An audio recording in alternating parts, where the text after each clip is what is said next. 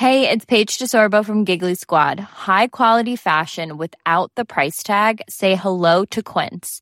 I'm snagging high-end essentials like cozy cashmere sweaters, sleek leather jackets, fine jewelry, and so much more. With Quince being 50 to 80% less than similar brands. And they partner with factories that prioritize safe, ethical, and responsible manufacturing. I love that. Luxury quality within reach. Go to quince.com slash style to get free shipping and 365 day returns on your next order. Quince.com slash style. Landfilled Manila Bay, Vanished Rivers of Central Luzon by Marlon V. Ronquillo. Before his death in a car accident in 1997, Rep.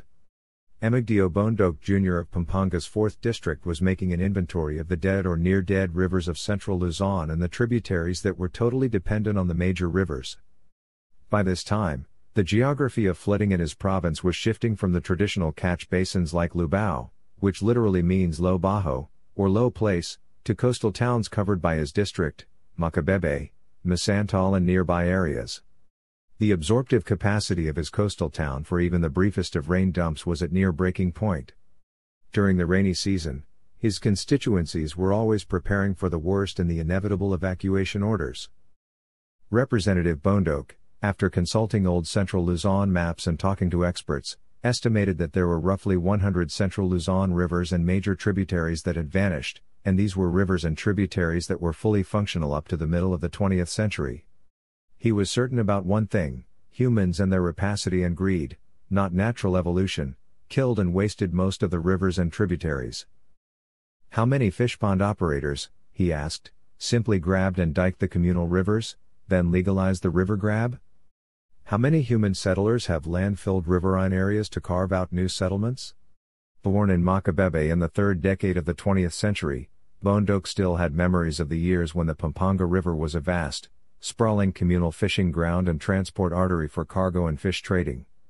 During the rainy season, it served as a depository for floodwaters, which then eased swiftly and seamlessly into the Manila Bay.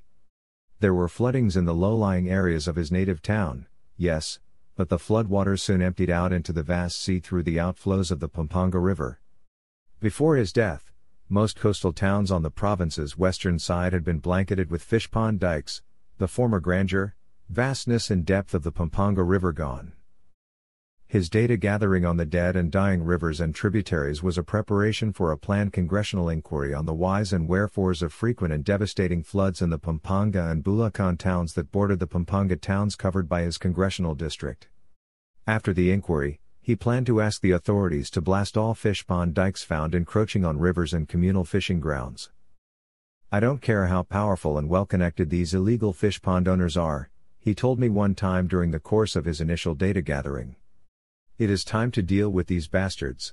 Bondoc belonged to a time when the province of Pampanga was a nurturing ground for principled and fearless political leaders. Indeed, without political clout and connections, one cannot just grab and dike vast portions of a river, an important part of the fishery and navigational commons, and then get a title for them. The scam may be similar to the process of illegally converting public lands classified as A&D, or alienable and disposable lands, into private property with formal and valid registration papers from the Registry of Deeds.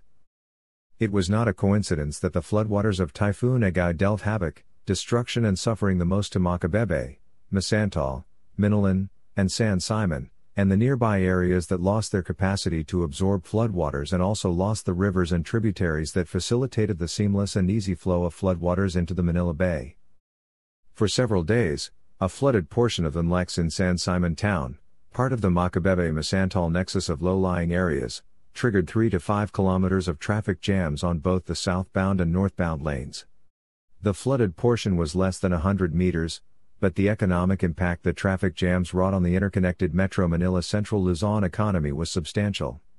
It also transformed the NLEX into a transport hellscape, which was fully documented and posted on social media platforms by irate motorists.